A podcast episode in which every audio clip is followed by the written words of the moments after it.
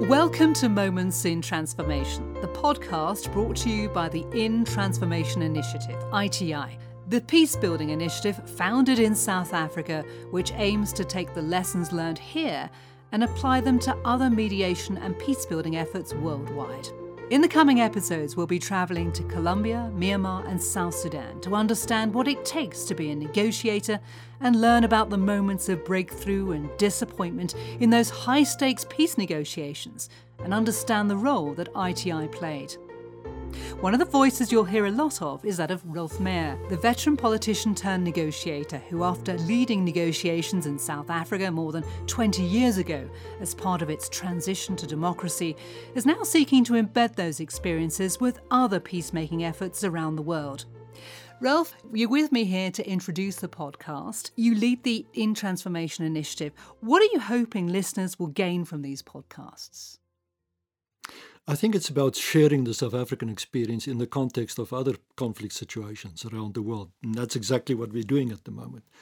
Uh, we operate mainly on request or when we're asked to, to, to, uh, to participate in a process where we can give advice.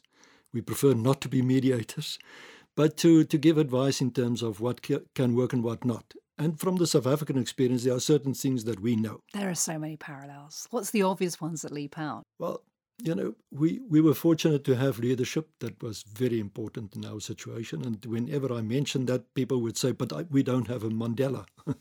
so we will have to, to, to avoid situations where, you know, the, the, the similarities are, are not that obvious.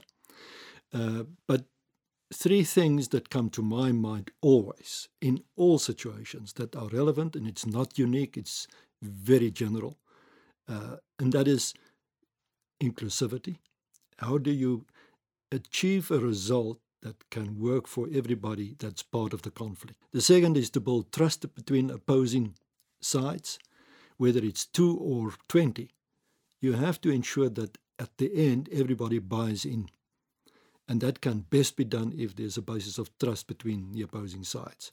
And the third one is to take on the responsibility and, and ownership not to leave it to others from the outside to yes. come and resolve it, but to find a way to address what is the problem and also to seek a mutual outcome on a basis of joint ownership and responsibility. And I think those are the key, three key factors that I would always convey to others in, in conflict situations. Uh, there are many others.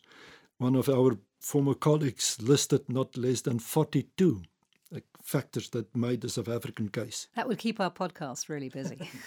I won't try to go that far, but I think these three are the are the key ones that make that make it relevant in all situations. And and I've tested my own theory about this many times to say if these three are not in position, if there's no traction on that, can there be a solution? And in most cases, the answer is no. We'll keep it conversational. It'll be insightful, and it is, of course, an insider's view of what it's like to be at the negotiating table. And we hope that students and practitioners in peace building alike will find the podcast a useful resource as we navigate the often behind the closed door world of finding common ground between former foes. Roelf, looking forward to it. The next few weeks will be fascinating. Thank you very much indeed for giving your time for this.